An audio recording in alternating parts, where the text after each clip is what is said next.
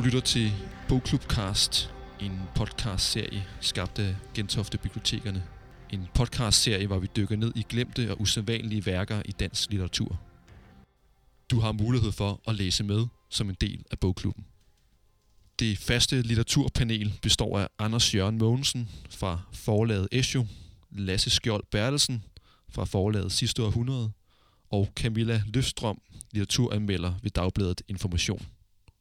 De fire udgivelser er B.S. Ingemanns Åndeverdens Storkiste, Grete Rovlunds Black Hawk, Leif Penduros Øjledage og til sidst novellesamlingen Menneskekød. God fornøjelse. Velkommen til øh, Bogklubcast. I dag er det tredje del af vores uh, podcastserie, og vi skal tale om Leif Panduros Øjledage, der udkom i 1961. Og uh, panelet er ligesom de andre gange Camilla Løstrøm fra Dagbladet, anmelder ved Dagbladet Information. Det er mig. Ja. Tak. og Anders Jørgen Mogensen fra forlaget Esjo, Hej, hej. og Lasse Skjold Bertelsen fra forlaget Sidste Århundrede. Ja. Og øh, Øjledage stikker jo lidt ud i forhold til Leif Panduros øvrige forfatterskab. Den er meget eksperimenterende. Og selve denne her øjlefigur havde jeg i hvert fald lidt svært ved at få hold på. Også det, at titlen hedder Øjledage. Skal vi simpelthen kaste os ud i det og prøve at snakke om øjlen? Jo, lad os prøve det. Ja. Men øh, måske med den enighed om, at det, øh, det er svært at, ja. få, at få karakteriseret det her værk. Men det er også spændende. altså, øjlen præsenterer sig selv i den allerførste sætning, ikke? med ja, ja, jeg er en øjle. En af de kvikkeste. Jeg tænker, der er sådan en altså sådan en meget selvsikker stemme. Øh, og øh, også sådan en øh, selvfølgelighed, altså i det der ja ja. Altså, så det er ligesom den præmis, man må gå ind i øh, det her værk med, som læser, at en øjle kan henvende sig til en, og det viser sig så at være en monolog. Og sådan, øh, er det, jeg er tidsmæssigt meget presset. Altså, det er sådan cirka en dag, eller Mm. Ja, øh, så det er sådan en lang monolog for denne her meget selvsikre øjle, som er ung og I hvert fald en mand. ja, ja, Uden tvivl. ja, og som øh, har familie, kunne vi sige. Altså, øh, der er de her to, altså en far og en mor, der bliver nævnt igen og igen. Min mekaniske fader og min karamelmoder. Øhm, Ja, ja, og øjlen er jo, altså det er jo en diffus metafor. Øh, jeg kan se, når man sådan gravet ned i, øh, altså I har været så venlige at, at, at give os nogle anmeldelser fra den side af, og samtidig er der også nogle værker, blandt andet John Christian Jørgensens øh, biografi, hvor er der sådan forskellige bud på, hvad det her er. Men eftersom, at, at det er ret tydeligt, at den er sådan stærkt øh, psykoanalytisk inspireret, så øh, kan øjlen jo nok præs- øh, repræsentere en eller anden affinitet til f- fortrængning. Øh, men hvordan det ligesom øh, udformer sig, udfolder sig, det, det synes jeg sådan er lidt svært at sætte sådan, ja, på formel eller ind i et schema. Øh, det var bare lige for, du, som du, du nævnte titlen til at starte med, ikke? Øh, øh, og øh, ja, øh, sådan som øh, Camilla nævner, at den er sådan udformet som en monolog, så er der også utallige digressioner og, og indfald og udbrud. Den pendulerer øh, og nogle gange styrter fra lethed til alvor øh, og, og har også noget, hvad vil sige, sådan noget øh, nonchalant konverserende over sig visse steder, sådan som jeg forestiller mig, at øh, lad os sige, at den her forfatterklikke, som vi måske kan komme ind på senere, når vi skal snakke om Leif du, altså hvordan at det har, hvordan har man, man også har konverseret ved, ved middagsbord med en uh, cigaret i hånden og, og noget vermut, eller hvad de nu har drukket. Men den der henvendelse, eller det konverserende, det er jo så også forskellige duer. Ja. I hvert fald sådan, som jeg læser den, som øjlen henvender sig til. Og når du nævner det her med det psykoanalytiske, så er der jo også en herre psykoanalytiker, Ja. der bliver tiltalt. Og så Yes. er der en kvinde, Mm. Og så er der vel også Pluto, som jeg synes er en ret interessant sådan, øh, altså bifigur, ikke? Jo. En, øh, en barndomsven. Ja.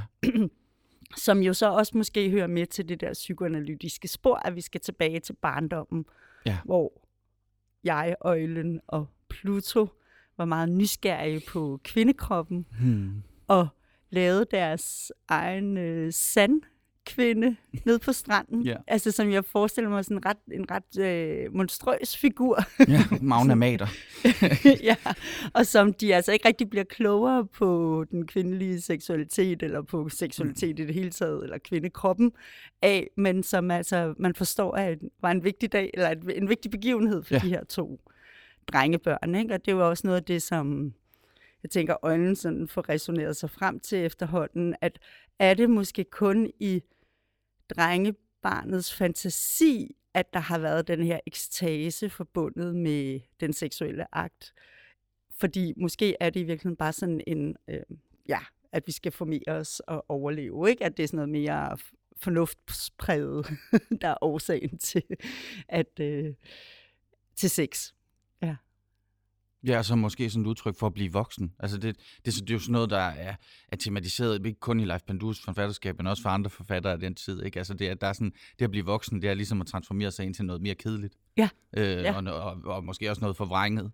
Øh, der er forskellige ja, øh, takes på det, men altså et, et oplagt eksempel er selvfølgelig Leif Pandus øh, bog øh, De Uanstændige, Ja. øh, hvor det er ungdommen, der stadigvæk er i stand til øh, altså det er jo ellers en meget, også en meget udbredt, udbredt, et udbredt billede, en udbredt kritisk figur fra den tid, med at, at det, det er ungdom og, og, og, øh, eller børn, der ser klart, øh, og så langsomt som du vokser op, så bliver du pålagt nogle normer, og, og, og den, øh, de normer forvrænger og distorter det naturlige. Altså sådan en, en klassisk kulturradikal pointe mm. Mm.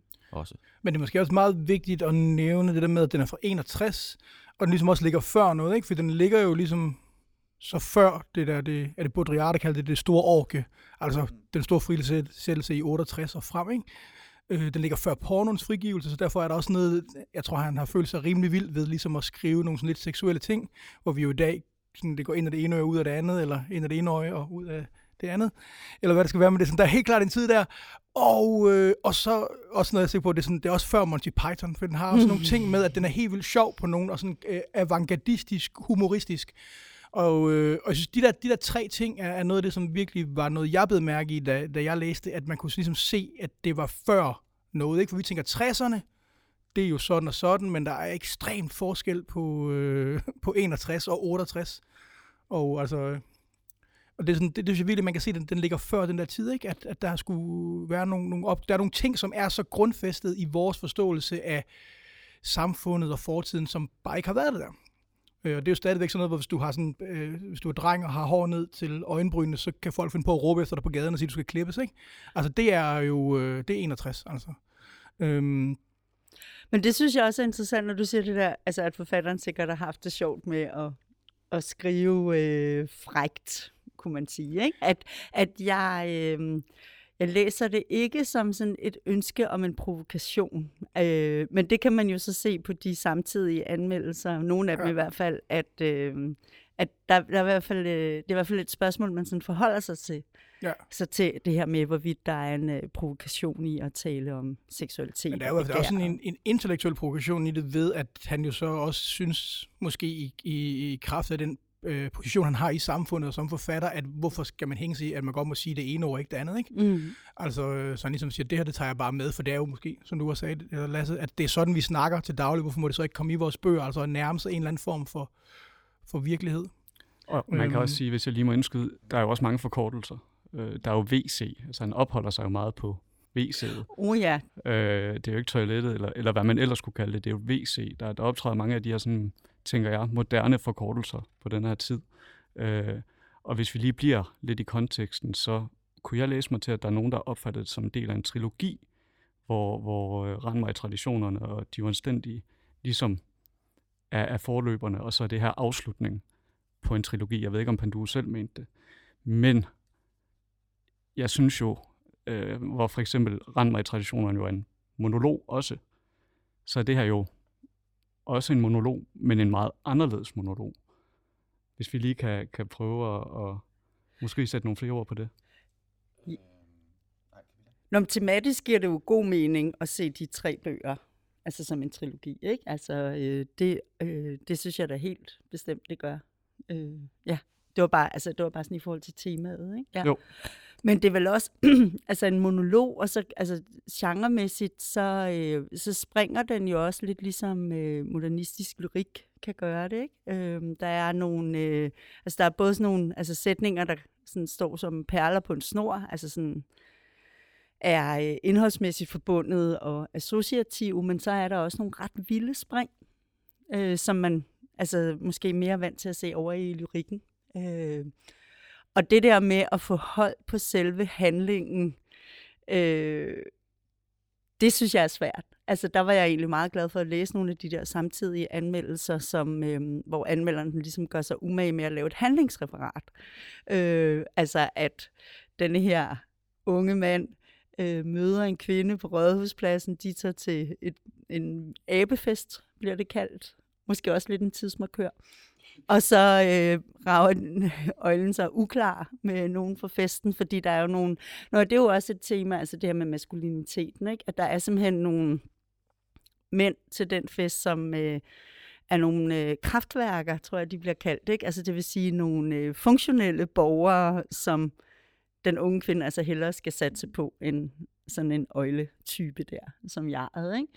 Og så øh, slutter det er jo egentlig ret, øh, måske næsten i sådan en, altså ikke i lykke, men i en lykketilstand med den der, altså tilbagevenden til dagen sammen med Pluto på stranden og den der sandkvinde, som er sådan meget, meget fin, altså så der er sådan en ret øh, gennemført komposition til trods for det der kaos, som man egentlig kommer igennem, ikke? Altså. Ja, det synes jeg også virkelig er, er tydeligt, at man kan se, hvor erfaren forfatter han er.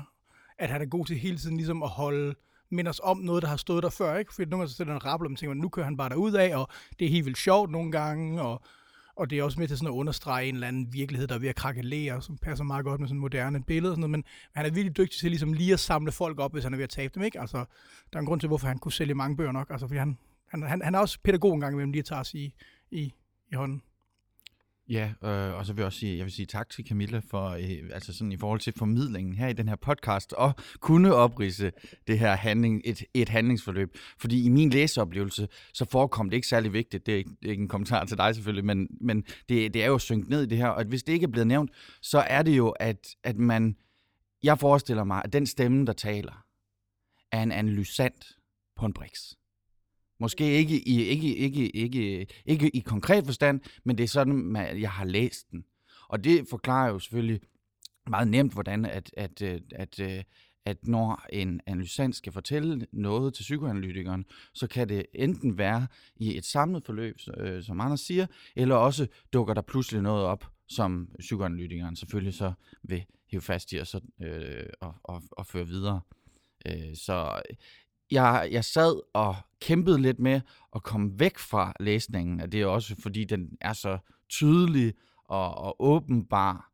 Øhm, men jeg havde svært ved at komme andre steder hen, øh, og så øh, slog jeg til tål, øh, slog mig til tåls med det, fordi at jeg synes, det er et sjovt greb, at øh, Leif Panduro på den ene side øh, øh, øh st- står på den her grund af, af psykoanalysen, og, og det præger hans forfatterskab øh, og interessefællesskaberne med andre forfattere, men samtidig er det også, øh, gør han også nar af den psykoanalytiske praksis øh, flere steder i bogen, og der, den bliver ikke taget alvorligt. Så det er sådan et dobbeltgreb, og, og, og inden at vi øh, tændte mikrofonerne, så talte Anders også om, hvordan at han er en meget, meget populær forfatter. Jeg tror, at det at gøre nar af psykoanalytisk praksis, det var noget, der muligvis kunne sælge ret godt. øh, øh, fordi han står der og øh, ligesom at udsagende pendulerer, så står han også og vipper mellem at tage det her alvorligt og, tage, altså, og så øh, nedgøre det. Øh. Men det, jeg kunne øh, godt lige tænke mig at komme på det, med et eksempel på det der med altså den der parodi over psykoanalysen. Og ja. også det der, altså Leif van Due var jo tandlæge, ikke? Altså så bare lige for sådan, hvor sjov bogen faktisk er, at der er på et tidspunkt, hvor Øjlen siger, jeg vil have dig og kender mine virkemidler, mit drengede smil, som engang i min frustrerede barndom var skævt, men blev rettet med en bøjle. Nu kender du min komplekse fortid. Altså, det er jo sådan en total parodi på, øh, på psykoanalysen. Og også, øh, Lasse, det der du sagde med handlingsreferatet, der synes jeg også, det er værd at nævne Niels øh, Barfods øh, anmeldelse, hvor han jo netop i anmeldelsen skriver, at det egentlig er at gøre vold på bogen og tvinge et handlingsreferat ud af den. Ikke? Og det synes jeg er en, øh, en god, øh, en fin lydhørhed over for værket.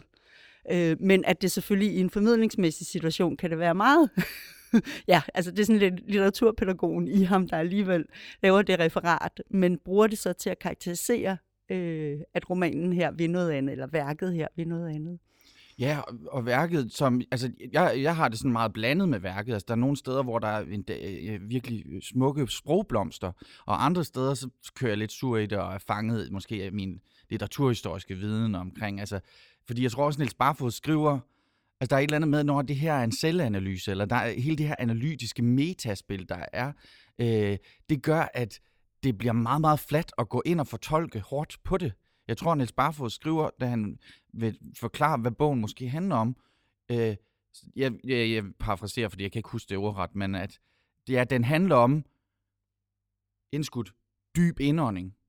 Og så kommer han med nogle tematikker, der ligesom er, fordi det er sådan, det, det, det er, det, nogen vil også mene, at det udøver vold og komme med alt for, for håndfaste analyser og fortolkninger, men det er også den her bogs, øh, hvordan den er udformet, det gør, at, at, at det måske er sådan, det, det, det er oplevelsen ved at læse de her, den her mono, rappelende monolog, eller den er ikke rappelende hele tiden, men altså den her, den, den her hastighed, og derved minder den vel også om lyrikken, som Camilla har nævnt, som også er øh, lyd og, og læsningsoplevelse, det drejer sig om, og ikke kun, hvad står der.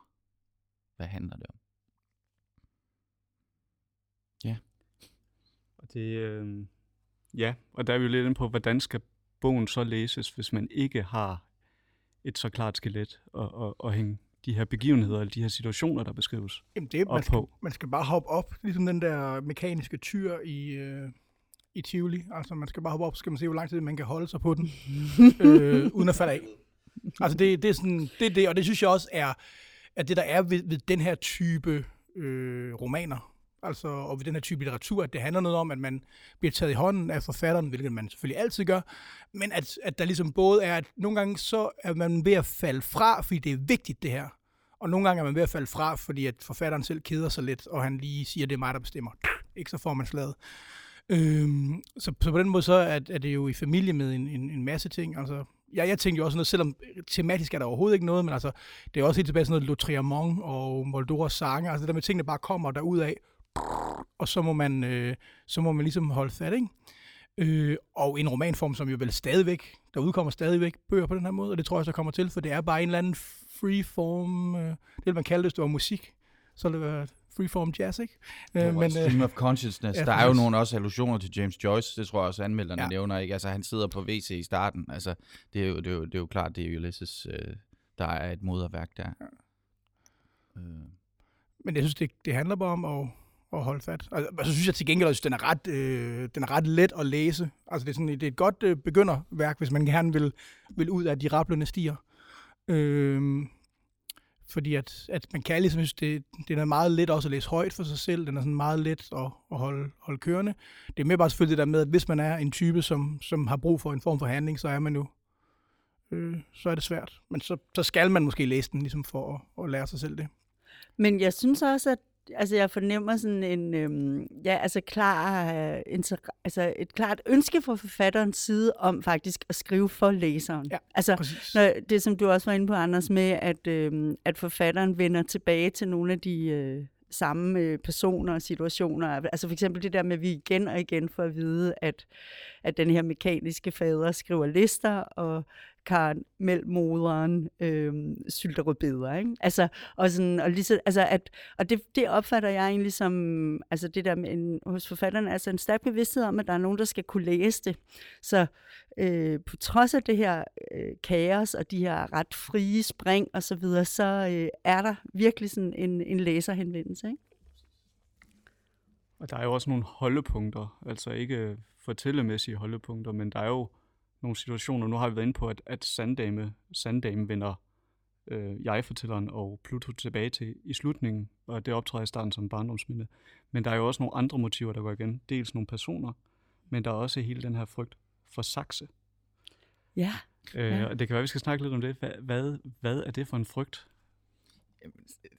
Kastrationsangst. Kastrationsangst. Det vil sige, det er netop Hvor det der, der mange- er sådan lidt rebus over det. Ja. Og, og jeg tror lige, at vi skal holde fast i den læseglæde. Jeg skal nok komme til det, men den læseglæde, der er, at Pandura har den her populære forfatter, men, stadig, men gerne vil konsekreres ind fuldstændig som kunstner. Og det er det her, der skal være værket, der skal gøre ham til det. Ikke? Altså, han er blevet accepteret af Claus Riffbjerg og til dels af Willy Sørensen og så videre, men det, det er her, hvor han, han skal skrive sit kunstneriske mesterstykke, selvom han, hvis det et sted siger, emnet er lidt for kleint. Øh, Men han har ikke lagt gaderne øde endnu med Cadille Østers og de der tv-serier. Og ej, Harry præcis, og Kammertjeneren, ikke? Altså, så, altså, altså det der med en populær forfatter, jo jo, men, altså, men det er bare øh, altså sådan i forhold Nej, til... nej, det er øh, selvfølgelig ikke en by i provinsen heller, øh, men, men han, har, han har været med til at skrive Støvsugerbanden. Ja, nu nævnte du Monty Python til oh, ja, lidt helt senere. Og, og der, er- ja. det er egentlig, det er jo, hvad er det, 15-20 år inden, at vi har det her med de gamle damer, der mødes i bander og, og, og, og Ja. slår de unge. Det er jo, det er jo Støvsugerbanden, fordi at, jeg tror, at det, i traileren bliver der sagt, at, at øh, de gamle lever længere og længere. Øh, så, så nu ved de slet ikke, hvad de skal lave, så de hænger på gadehjørnerne og begynder Nej. at lave bræk. Og Jeg tror, noget, det, det er 30 år siden, jeg har set den. Jeg tror, det var en af de første film, som TV2 sendte, øh, da de startede. Øh, det var... Jeg, jeg havde lige fundet et citat omkring det her med... Vi kommer med, lidt vidt omkring, men det, nej, han er ikke slået igennem, men, det, men det, jeg vil bare sige, at, at øh, øh, han bliver også nævnt, nu ved jeg ikke lige, om det var de her anmeldelser, men når jeg sådan har søgt tilbage i det biografiske, han blev nævnt som en forfatter, der er virkelig sjov og kan underholde. Det er det, jeg mener. Det er det, la- populær, måske ikke på salgstallene endnu, men det, hans gebet er at øh, underholde, og det er det, han kan, og det ser vi jo også i, i at, at forfatterskabet er så bredt mm. i de Mhm. praksiser, han har. Ja. Øh, så det, jeg tror, det var det, jeg mente, Ja. at den er, Anders sagde, at den er let, eller, eller let tilgængelig, og det vil jeg også mene, og det er derfor, fordi han ikke stiger fuldstændig op på den højmodernistiske hest. Øh, ja. Hvis, hvis man har muligheden for at snakke om støvsugerbanden til hvilken som helst litteraturpodcast, så skal man gøre det. Ja. Den og, og panserbasse. øhm, men altså, så er vi ligesom derhen. Øh, men, men ja, øh, jeg havde bare lige fundet et, øh, et, et, et, et sted i teksten, som havde de her sakse, hvis vi skal tilbage til, til dem. Øh, som, hvor han skriver, jeg kan sgu godt lide din snotrende. Skal vi træffes igen om 15 år, mødes til duel på brodersakse. Og hvis tænder er så løsest, og hvis næse længst, og hvem har klippet flest i, slyk, i stykker, for slet ikke at tale om den store lykke, mågestillet og opmærksomheden for direktionen. Altså det er sådan øh, meget godt, du Jeg synes, det der billede med kampen, hvor de har det her, ikke bare saksen, men broderer saksen, ikke? Øh, hvor man ligesom kan sidde og lave det fine arbejde. Det er jo så også, hvis vi snakker om det her med, den meget maskulin tekst, det er jo så, øh, tror jeg, kvindens saks i hjemmet, det er broderer saksen, ikke? Til at få lavet det her. Så den har sådan et eller andet, man kommer hen. Men at aftale, at man mødes om en rumtid for at slås øh, med broder sakse, synes jeg passer meget godt ind i, hvordan hele den her fortælling er bygget op, og hvilken logik den har. Ja, så kommer truslen øh, om, om saksen kommer jo også fra en trussel øh, fra morens side, øh, i forbindelse med, at han har pillet næse en gang i tidernes morgen som barn, og så får han at vide, at han får klippet fingrene af, hvis ikke han lader være med det. Ja, det er sådan Øh, en stor Bastian. Øh, ja, undskyld, jeg afbryder. Nej, Men, øh, det, Ja, øh, jo, men det er, det, jamen det kommer flere gange, jeg ved ikke, det er i hvert fald på side 51. Øh, jeg er et skarn, at jeg, ikke, at jeg kan få den tanke, at min moder vil mig til livs. Men drømte jeg det ikke gennem overnetter, at hun kom ind til min lille barnetramme tisseseng med sin store klippesaks i hånden og klippede mig i småstykker og syltede mig i lortebrune krukker med pergament og nydelig påskrift. Altså, det er, det ja, saksene, de, øh, det er da ikke for at klippe papir, det er ikke til papirklip, det er jo, Men det er, det er jo, det er jo frygt, ren frygt. Ja, ja. Og så, så er der også det, havde jeg slet ikke lige tænkt over før nu, det der med sammenhængen mellem afføring og klip, ikke? Altså er der jo også hele tiden, det er vist det, det hedder, når man cutter lorten her, ikke? Det har jo også været, altså den starter jo med det der toiletbesøg, som jo kan virke sådan lidt fnis i dag, eller sådan lidt irriterende, fordi hvorfor skulle det være, men det har nok været sådan lidt voldsommere, der har nok været lidt flere øh, pæne damer og herrer, som har lagt bogen fra sig, alene af den grund, ikke? Og jeg husker det, første, jeg fik at vide omkring Øjledage, det var, om det er den, der starter med, at hovedpersonen er på lokum. Altså, så det er egentlig, i min verden også det, den handler om, det er en mand, der er på lokum, ikke? og presser klumper ud. Ja, ja, men det er jo øhm, også som et, et sprog for noget, vi ikke må Ja. have et sprog for, og hvad det skal være, så det passer jo meget godt, ikke? Altså, hvor vi jo fint, måske i dag kan sidde og snakke om, jeg tror i 61 har det været sådan en rimelig partykiller, hvis man begyndte bare at insinuere noget med afføring, ikke? Yes, og selvom det er irriterende, så synes jeg, at der er en fin eksistentiel pointe, det som jeg tror både Carlo Knavsgaard og Søren Ulrik Thomsen har nævnt, at altså på, på hver deres måde, at, at hvad er der mere lige end mennesker, der sidder på toilettet? Altså som øh, blottet og sårbare, og, og eller ikke nøgne, eller i hvert fald med bukserne nede. Øh, man er sårbar, og man er alle sammen i den samme situation, og det er jo ikke noget, vi taler indgående om, øh, hvilket også har selvfølgelig sine klare årsager. Ja, jeg har jo tre små børn, så jeg snakker Ja. nærmest ikke om andet. Nej. Øh, det er en anden sag. Ja, Og hvis vi lige skal blive lidt i den her tankerække med, med saksene, så er der også sådan en vrede vendt mod det delelige. Hvis vi nu skal sådan prøve at blive, at, at saksen er jo noget, der adskiller ting fra andre. Øh, og som jeg husker det, så er det meget Pluto, der er ligesom er eksponent for det, og jeg-fortælleren. De deler sådan en vrede mod det delelige. Men hvad er så det delelige? Det er jo meget... Øh, vil jeg sige, en meget tåget formulering, eller mystisk. Jeg ved ikke, om I har spekuleret på lidt- lidt på. Det lyder spændende, men der er så mange forskellige ja. forhold i Ja. bogen, at det må jeg indrømme, det har jeg ikke. Nej. Øh, øh, men øh, ja, og, og du, du, får mig, du får mig til at tænke, så det knæger. Øh,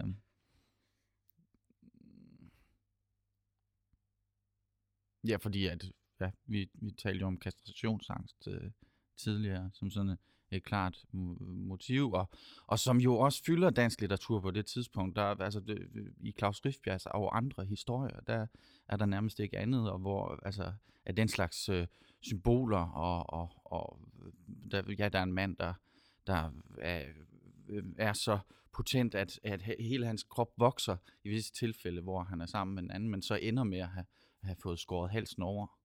Øh, igen noget, der bliver øh, deleligt. Øh, men jeg kan ikke finde noget samlet. Det, øh, samlet sådan...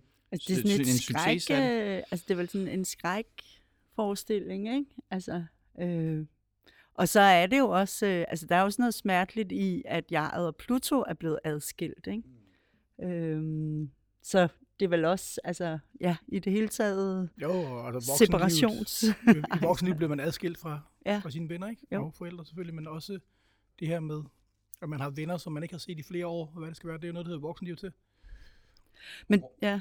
Nå, men det er måske også noget af det, som øh, øh, man kunne sige, at øjledage gør, at den sådan, øh, altså opgraderer puberteten, barndommen, altså som noget, der ikke skal være adskilt fra voksenlivet. Ikke? Ah, altså hvis ja, man ja. skulle gå videre med det, ikke? altså at... Øh, at det synes jeg også er interessant, når man ser nogle af de øh, samtidige anmeldelser, at, øh, at der øh, altså det her med, at øh, øh, Pandues værker bliver karakteriseret som pubertetsromaner. Og det kan man godt fornemme, at det er ligesom noget, han skal vokse øh, væk fra og skrive voksenromaner på et tidspunkt. Ikke? Og det er jo øh, et interessant hierarki, som jeg synes er en rigtig dårlig læsning af værket her, fordi det er vel en bestræbelse på netop ikke at adskille de øh, erfaringer, man gør sig som barn og som i puberteten fra voksenlivet, men at man netop giver sig selv licens til at tage dem med i voksenlivet. Ikke? Vi kan sige, at han er 38, da den udkommer. øh, Ja. Så han har jo ikke været... Altså, jeg er jo 39, så, så folk øh, mener stadig nogle gange, at jeg er ung, men jeg tror, på det tidspunkt, så har man jo i hvert fald været, og der, hvis du var i visse kredse, så ville man være tæt på, at snart skulle være, skulle være bedste far, ikke? Fordi man ligesom kørt 18 års ting. Øh, så på den måde, så har han jo været en, en meget voksen mand, der, der skriver om noget, noget meget ungdomligt. Og man kan sige, det er også i den her tid, det er jo 50'erne, hvor ideen omkring en ungdom bliver, bliver skabt, eller teenageårene, og det her med, at der netop er noget imellem det der med at være voksen og være barn, ikke? Så jeg synes, det er en, en, god pointe. Mm. Og man kan måske i forlængelse også øh, komme lidt tilbage til karakteren Pluto, der netop er en barndomsven, men hvordan, for, for, altså, hvordan oplever I eller forstår I den her figur lidt nærmere? Øhm. Ja, altså jeg havde det mest bare den der som en, en ven. Sådan, ofte er, at, at det selvfølgelig, han har været... Øh, altså han har kunne dele og opleve ting med, men også som han har været tryg ved. Der er ikke nogen øh, kamp imellem. Han er ikke en udfordrer for ham. Og de ligesom sammen har kunne opleve noget, ikke? Og det er måske også det, han, han mangler i sit liv, hvor han er meget alene i de her rappende passager, og ud og opleve ting, hvor han føler, han ikke hører til. Det virker meget, som om han føler, han hører til sammen med Pluto. Jamen, det, altså, det tænker jeg også, altså for at føle sig helt, Ja. at, at det er, øh, altså det er det, det venskab Ja. har betydet, ikke? Præcis, han har følt sig forstået. Altså, det er jo også ja. Ja. det der, som, som, som bliver svært i voksenlivet, ikke? Altså, forstår folk mig virkelig? Forstår I, hvad der er, jeg sidder og siger lige nu, for eksempel? øh, og hvad det skal være. Så øh, Jeg tror også, jeg har set Pluto som en af mange figurer, hvis man, altså, øh, øh, i, øh, i, i hans Kohuts øh, narcissisme-teori, der udvikler han øh, udvikler den her øh, analytiker nogle idéer om selvpsykologi og selvobjekter. Og selvobjekter skal forstås som øh, de mennesker og, og, og måske også idéer, som er med til at forme og danne det her menneske som, som spejlinger. Et koordinatsystem, som man øh, hvad kan man sige, manøvrere ud fra. Og, og det er sådan, jeg har forstået de øh, forskellige roller, som øh, faren og moren og, og, øh, og Pluto, de, de, de spiller. Øh, øh, om, om end de så er øh, positive eller negative. Men det, det, men det, det, det, det, det er i hvert fald den analytiske situation, som jeg læser ind i det, at hvordan at han øh, refererer til øh, ja, noget idyllisk eller noget, noget, rar, noget, noget, noget skønt ved, ved Pluto, og, og, og, og netop den, øh, hvad kan man sige, den øh, kontrasterende moderbinding sammen med, hvad kan man sige, den onde mor, øh, som, altså moren repræsenterer jo øh, klart den dobbelte, hvor at øh, Pluto vel er noget mere entydigt, eller er der noget, jeg glemmer? Nej, Altså- men det er vel også noget med, øhm, altså Pluto og Jaret kunne vel også, øh, altså, altså de bliver næsten sådan tvillinger eller brødre, altså sådan i sådan mytologisk forstand, at der også er sådan en intimitet mellem mænd, som øh, kan foregå der, ikke? Altså som ikke er, øh, altså et mandligt fællesskab, som er styret af en patriark øh, og administrerende direktører og de her kraftværker og hvad det nu kunne være, ikke? Altså, men som er et, øh, en intimitet mellem mænd, som har nogle andre øh, værdier og noget andet, og, og altså, som er bundet sammen med noget, noget, noget dybere, kunne man sige, ikke? Altså, hvordan er det nu? Altså med Pluto, der er Gud for underverdenen og ja. sådan, ikke? Altså det er også derfor, at det ligesom giver mening at tale om noget sådan mere mytologisk, eller ja, øhm, ja, altså nogle værdier, som øh, er hentet nogle andre steder fra, end fra sådan en øh, materiel verden, kunne man sige, ikke? Og der, øh, jeg synes også bare, der er nogle, altså i forhold til det der med maskuliniteten, der er også nogle, øh, altså, øh, altså den der patriark, altså øhm, øh, øh, Jarets far, han bliver jo, der bliver også sådan gjort grin med ham med, at han er øh, bange for vipse, selvom han ikke engang er bange for administrerende direktører. Ikke? Altså det er, sådan, det er den der civilisationskritik, som også øh, værket øh, indeholder, ikke? at øh, de her magtfulde mænd, som kan være bange for sådan en lille ting som en vips, ikke?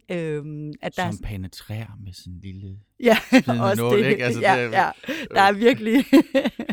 symbolikken hænger sammen, ja. eller hvad skal vi sige? Ja, ja. Ja, så alt det der konformer, det, er det, i- øh, det, det går nok lang tid siden, jeg læste, men i Ranmai-traditionerne, er det ikke et, sidder han slipsæk fast Jo, i en automat? I en kondomautomat, ikke? det, ja, Ja. Det, er, det, er, det er den her, det er vel også en eller anden form for, for civiliseringsproces gone wrong, altså som Pandu udpeger, altså at, at, at jo mere og mere du jo mere og mere du finder ind i formerne, jo mere vil du stivne Ja. og blive fanget.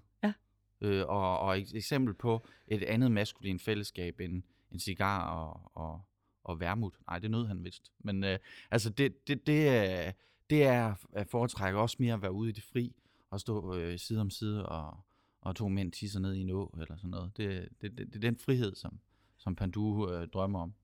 Der har jeg faktisk lidt i forlængelse af det, har jeg skrevet et citat ned her. Med min ene hjernehalvdel betragter jeg dig, kære Pluto, som værende syg, og med den anden betragter jeg verden som værende syg. Øhm, det er jo en meget... Øhm, Det er en flot øh, erklæring. Klar Altså- dualisme. Ja. Mm. Og øh, ja, og det Jo, er jo, og det er jo også, altså, det er jo også der, hvor at, øh, altså, at øh, teksten stiller spørgsmålstegn ved, om det er Pluto, der er syg, eller om det er en sund reaktion på et sygt samfund. Ikke? Altså, at, ja, sådan meget banalt udtryk. Det er jo selvfølgelig bedre udtryk der.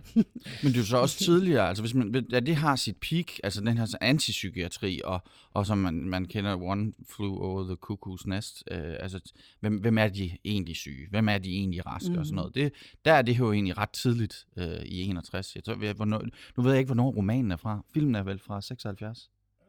Altså Gøgereden. Mm-hmm. Men jeg ved ikke, hvornår bogen er fra, må, der må jeg lige vel få tabt. Men, men det, og igen, det er, den, det er jo, det er jo det er tanker tilbage fra, fra, fra 20'erne, 30'erne. Altså, jeg tror, jeg har nævnt det før. Altså, klare kulturradikale pointer, men ligesom raffineret ind i Panduros øh, jamen, det her, det her fokus på, at der er noget, der er gået tabt. Det er selvfølgelig også en søndefaldsmy, søndefaldsmytologisk, men, men der er en eller anden særlig, der er et eller andet særligt ved det barnlige, jeg ikke lige kan fange øh, med Panduro, men som, som har sådan en, en, en, øh, en ulyst til at blive voksen måske. Jeg ved ikke. Nej, jeg, jeg, jeg sidder lidt og, og famler her efter det, men det er, det er øh, der er en altså, nuttighed over det. Et eller andet nuttet over Panduro, tror jeg. Ja, man, man kan i hvert fald sige, altså man kan også sige, den måde, han ligesom nærmer sig nogle af, af de her barndomsminder, det er jo ved klumpen og knuden. Øh, der, der er jo noget uløseligt, eller noget deformt ved, ved de her ting, i hvert fald forstået ud fra, hvis det skal være noget genkendeligt. Øh, øh, noget, man kan sætte sprog på.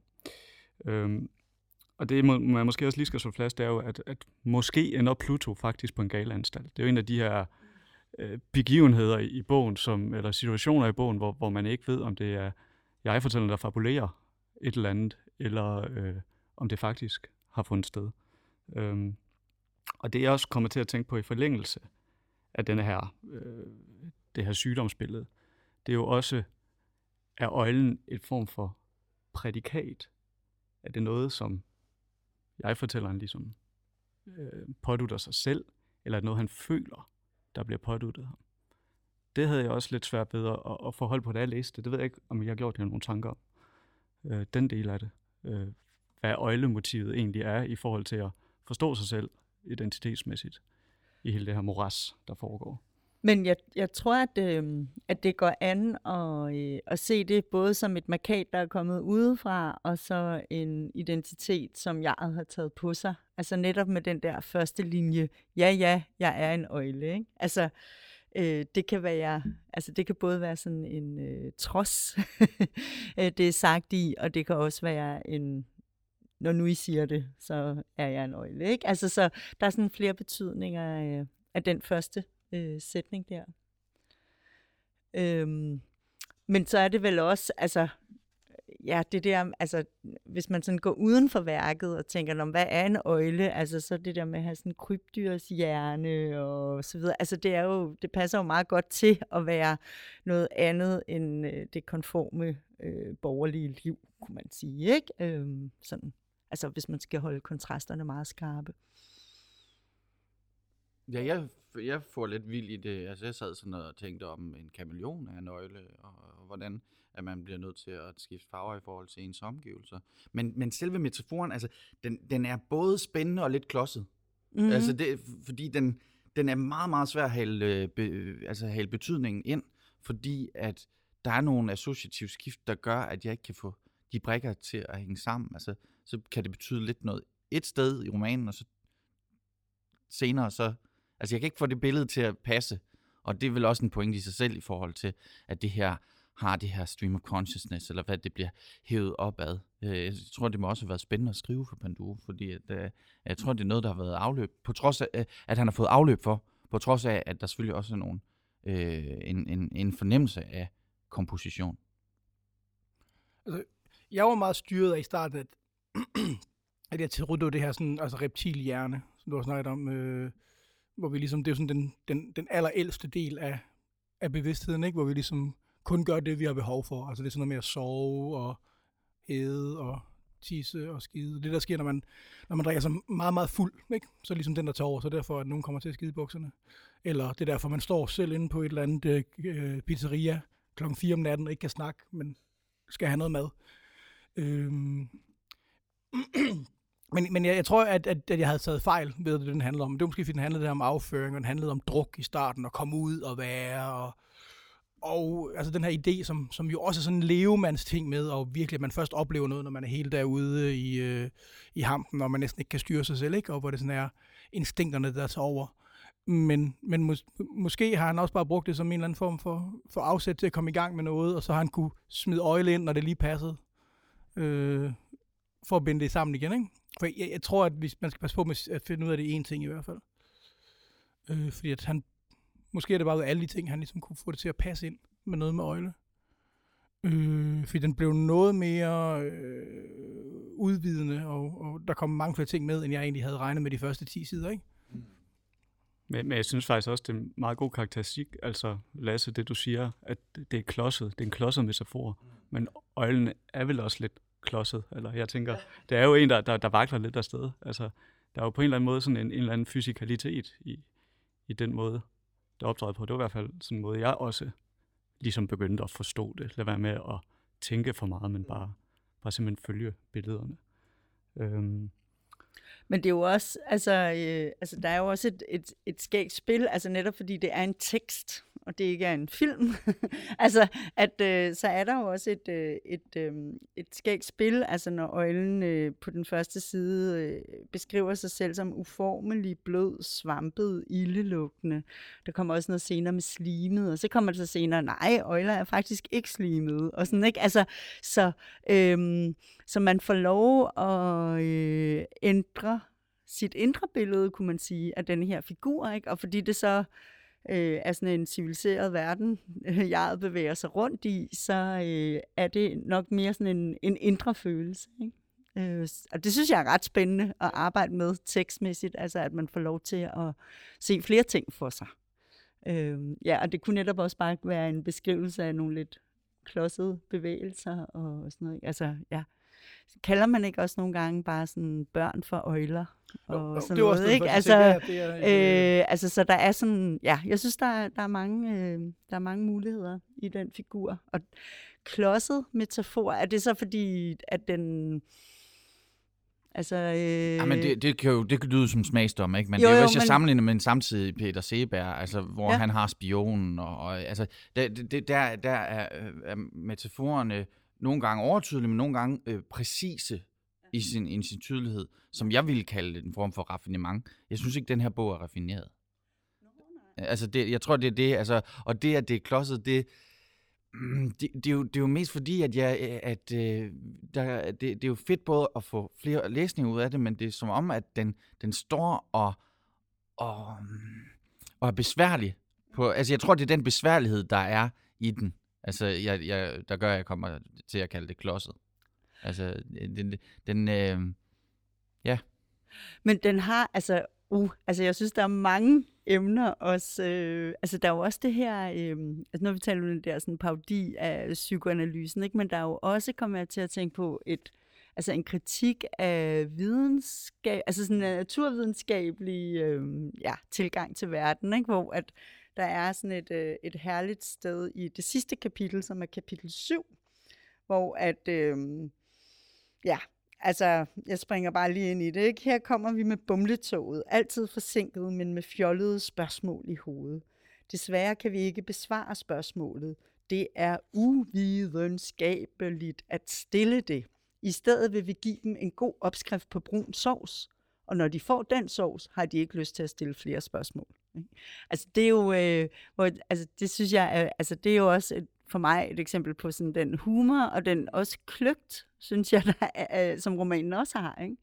Ja. Øhm, at, øh, at den også stiller virkelig spørgsmål ved det der med, øh, at det kan godt være, at man kan beskrive verden med tal, men øh, hvor, øh, altså bliver man klogere af det, af at vide, hvor højt himmelbjerget er, og hvor dyb den og den sø er, og så videre, ikke? Øh, og, og måle et menneskes puls.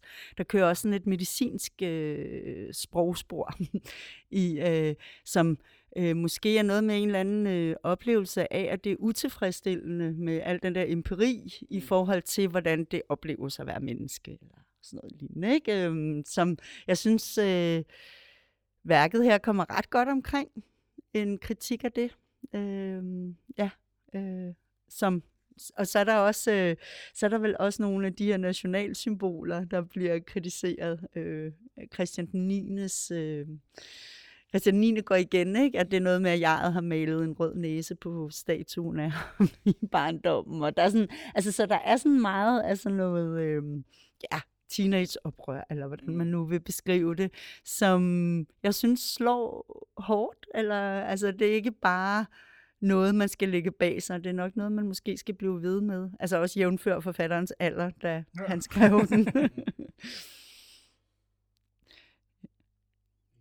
ja. Men i forhold til de der øjler, så, øhm, så synes jeg også, at det altså i sådan en litteraturhistorisk sammenhæng, at det er meget øhm, på sin plads at nævne, at øh, digteren Motiviski i 85, da han var meget tidligt i sit forfatterskab, og havde ud, han var debuteret med en, med, øh, en digtsamling, som netop hed digtsamling, og så i 85, der skrev han så et stykke, som han kaldte Øjlerne. Og der, øh, øh, og det blev aldrig opført øh, af gode grunde, fordi det, det virker ret besværligt. Og der er det nemlig nogle ægte øjler, altså øh, nogle øh, flyveøjler, petrosauruser, øh, en far og en en bror og en søster. Og der, øh, som, som, skal, som der står i beskrivelsen, at de skal have sådan en vis erotisk tiltrækning. Så der er det øh, helt tydeligt, at Motiviski har været meget inspireret af øjletankerne i øjledag, og så på en eller anden måde frisætter den her figur. Det er jo så over 20 år efter, ikke? Øhm, og faktisk forestiller sig at sådan nogle væsener kunne gå rundt. Og der er netop også det der mm, incestuøse imellem øh, bror og søster hos Motiviski, og det der i mange af hans øh, øh, tekster, at der er sådan et incestuøst øh, begær. Og det har Leif Panduro jo også med i Øjledage, ikke? Altså at... Øh, Øh, at øh, sådan, der tænker jeg også, at han også sådan forbinder sig med Claus Riffjær, den kroniske uskyld og sådan noget. Ikke? Altså med forældre, der har øh, er, er tiltrukket af, af deres børns venner eller af deres børn og sådan, ikke? Altså der er sådan, øh, sådan nogle øh, sådan, noget, sådan et begær findes der også i øjledage. Ja. Og det slog mig lige, det, da du spurgte mig tidligere omkring det med øh, øjledage og det klodsede. Det er jo også den der distinktion af, hvad vi har nulevende øjler, og så, øh, hvad hedder det, øh, øh, dinosaurer. Ja. Fordi at der gør den det også besværligt, fordi at dinosaurer er uddøde. Altså, det, det, det, det hvis, man, øh, hvis man som en, en slidt metafor, som en, måske en død metafor, hvis dinosaurer går på banen, så oplever jeg det, så er det noget fortidigt. Det, de, de er uddøde, og det passer heller ikke ind i, hvis man skal sidde og billeddanne og for, forstå, hvad er det, det her begreb går ud på. Hvad var det? Han er en øjle, hans øjledage, tiden, øh, altså, hvad, hvad er det? Og, det, mm. og når det er så svært at forholde på, Øh, nogle gange er det spændende, og andre gange så er det frustrerende på, mm. på, på, en, på en ikke hensigtsmæssig måde. Ja. Men jeg synes, det var inspirerende, det du sagde med kameleonen. Ja.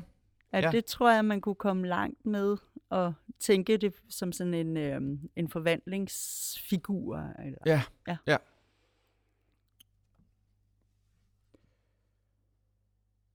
Og nu er den jo lige blevet genudgivet og øh, vi har været lidt ind på, at der var nogle anmeldere, der var begejstrede, og så var der også nogen, der var lidt lunkne. Og så var der også en samtid, der måske havde lidt svært ved at acceptere noget af det provokerende indhold. Tror I, at, øh, eller opfatter I, at, at øjledag rammer nogle ømme punkter i dag, ligesom dengang? Altså, er der, er der noget provokation tilbage i den, som, som, som kan røre folk i dag? Øh, jeg tror ikke, den er udgivet for at vise den provokation. Jeg, jeg, som jeg, sådan som jeg forstår Sandal-serien, så er det ligesom for at vise, hvad dansk litteratur også kan være. Og der synes jeg, at den er et glimrende bud på, på noget, der kan nå ud til, til lidt flere læsere, end måske andre romaner i den tradition. Øh, jeg synes helt klart, at, at den har noget at byde på i dag. Men Ja, som sagt, jeg synes, at, at jeg har læst rigtig mange af den type romaner, og det kommer også til at påvirke min læsning, og det var jeg ked af, at, at det gjorde, men sådan er det engang imellem. Jeg ønsker, at jeg havde læst den for 10 år siden, for der var jeg ligesom i det der game, hvor det var den måde, romaner skulle være på. Ja, jeg synes, det var virkelig op og ned, min læs- læseoplevelse. Egentlig sådan vil jeg gerne, hvis, i, hvis man sidder med en kritikerkasket, så vil jeg gerne finde det interessante, og ikke lave alt for mange valoriseringer af værket. Men, men, men jeg var lidt skuffet. Jeg læste mange af de her klassikere i Trane-bogserien, da jeg gik i gymnasiet, og altså, det, øh, altså, Sandalserien har jo øh, også noget arkivarisk øh, og, og en, en ræson i, og som andre siger, at få udgivet og vist noget, hvad dansk litteratur også kan være. Men jeg er simpelthen for litteraturhistorisk belastet øh, til, at jeg har sv- svært ved at læse uden om de her ting, der er overtydelige. Og, og, og ja, så jeg vil, jeg, jeg, jeg, jeg, stødte lidt, jeg stødte mig lidt på den, øh, og det var ikke, fordi jeg blev provokeret. Så nu kom lige med en smagsdom. Det, det, ja. Altså, jeg synes, den måde, øh, Leif Panduro arbejder med sproget i den her roman, alene det gør den øh, altså vigtig. Og, øh, og, og det synes jeg også virkelig berettiger en genudgivelse. Og så, øh, og så synes jeg jo også, det er interessant, at man i 2019 stadigvæk vil beskrive den som eksperimenterende. Altså, at, at det siger jo noget om, at, altså, at, at øh, selvom vi har øh, haft Joyce og Virginia Woolf og ja, hele den lange liste. Ikke? Altså, Shandy, altså. Ja, ja, ja, ja, ja. Nå, men altså, at så bliver vi ved med at kalde noget, som vi ikke lige kan øh, lave et handlingsreferat af, og lige beskrive plottet. Sådan. Altså, vi bliver ved med at kalde det eksperimenterende. Øhm, og alene af den grund, tror jeg, det er vigtigt at, øh, at vise, at i 1961, der skrev Leif Panduro altså denne her. Øh, og også, altså det der med, man kunne også forestille sig en anden, øh, altså grafisk tilrettelægning af den, at... Øh, at den faktisk var sat op som lyrik, ikke? altså fordi øh, der blev skiftet linje øh, ved hver sætning. Øh, så det er også en, øh, en lang ophobning af, af sætninger, øh, hvor at øh, det er i hvert fald noget, jeg tænker på altså som noget, at mange øh, nutidige forfattere arbejder med sætningen.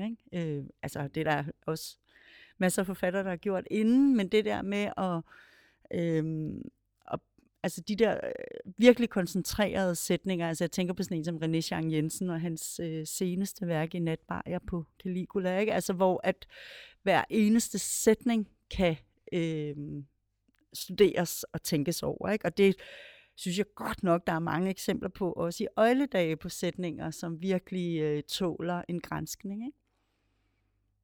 ja, dem kunne man udgive sådan i, i aforisme-format, eller brodere dem, ja. Ja.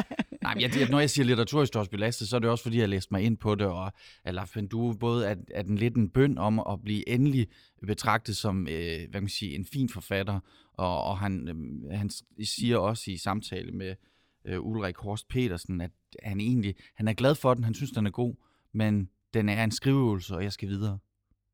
Så, så det, det, jeg, det, jeg, jeg, jeg tror, det jeg vil ind på, det er, at den ikke lykkes øh, for mig, men jeg på ingen måde er uenig med dig, Camilla, mm. i at der er nogle virkelige højdepunkter, nogle juveler i den her tekst, og så er den ikke særlig lang, så jeg vil da også gerne anbefale den, for at man kan læse den for at finde de sætninger.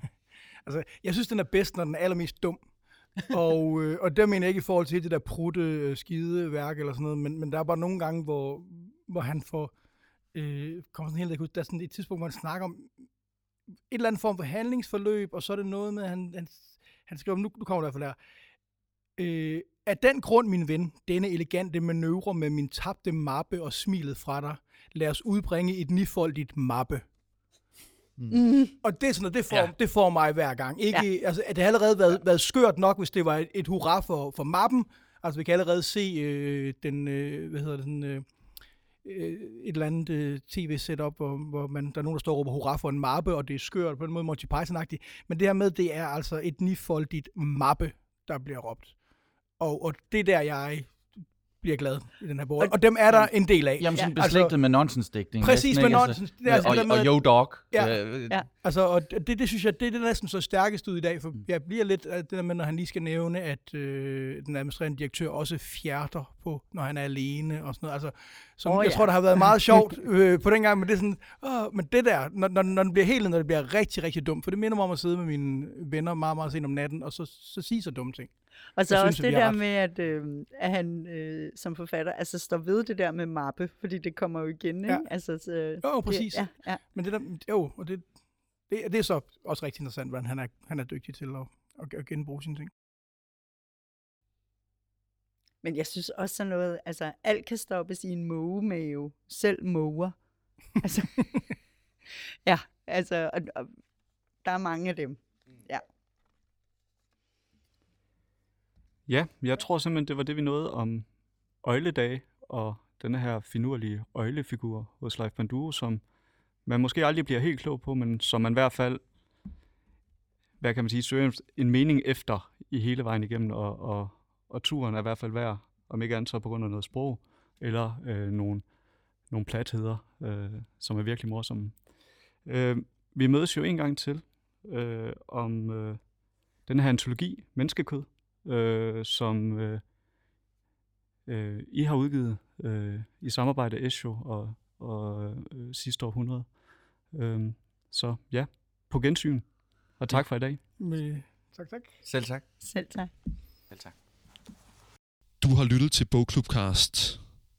Litteraturpanelet var Anders Jørgen Mogensen fra forlaget Esio, Lasse Skjold Bertelsen fra forlaget Sidste Århundrede og Camilla Løfstrøm, litteraturanmelder ved Dagbladet Information. Tak fordi du lyttede med.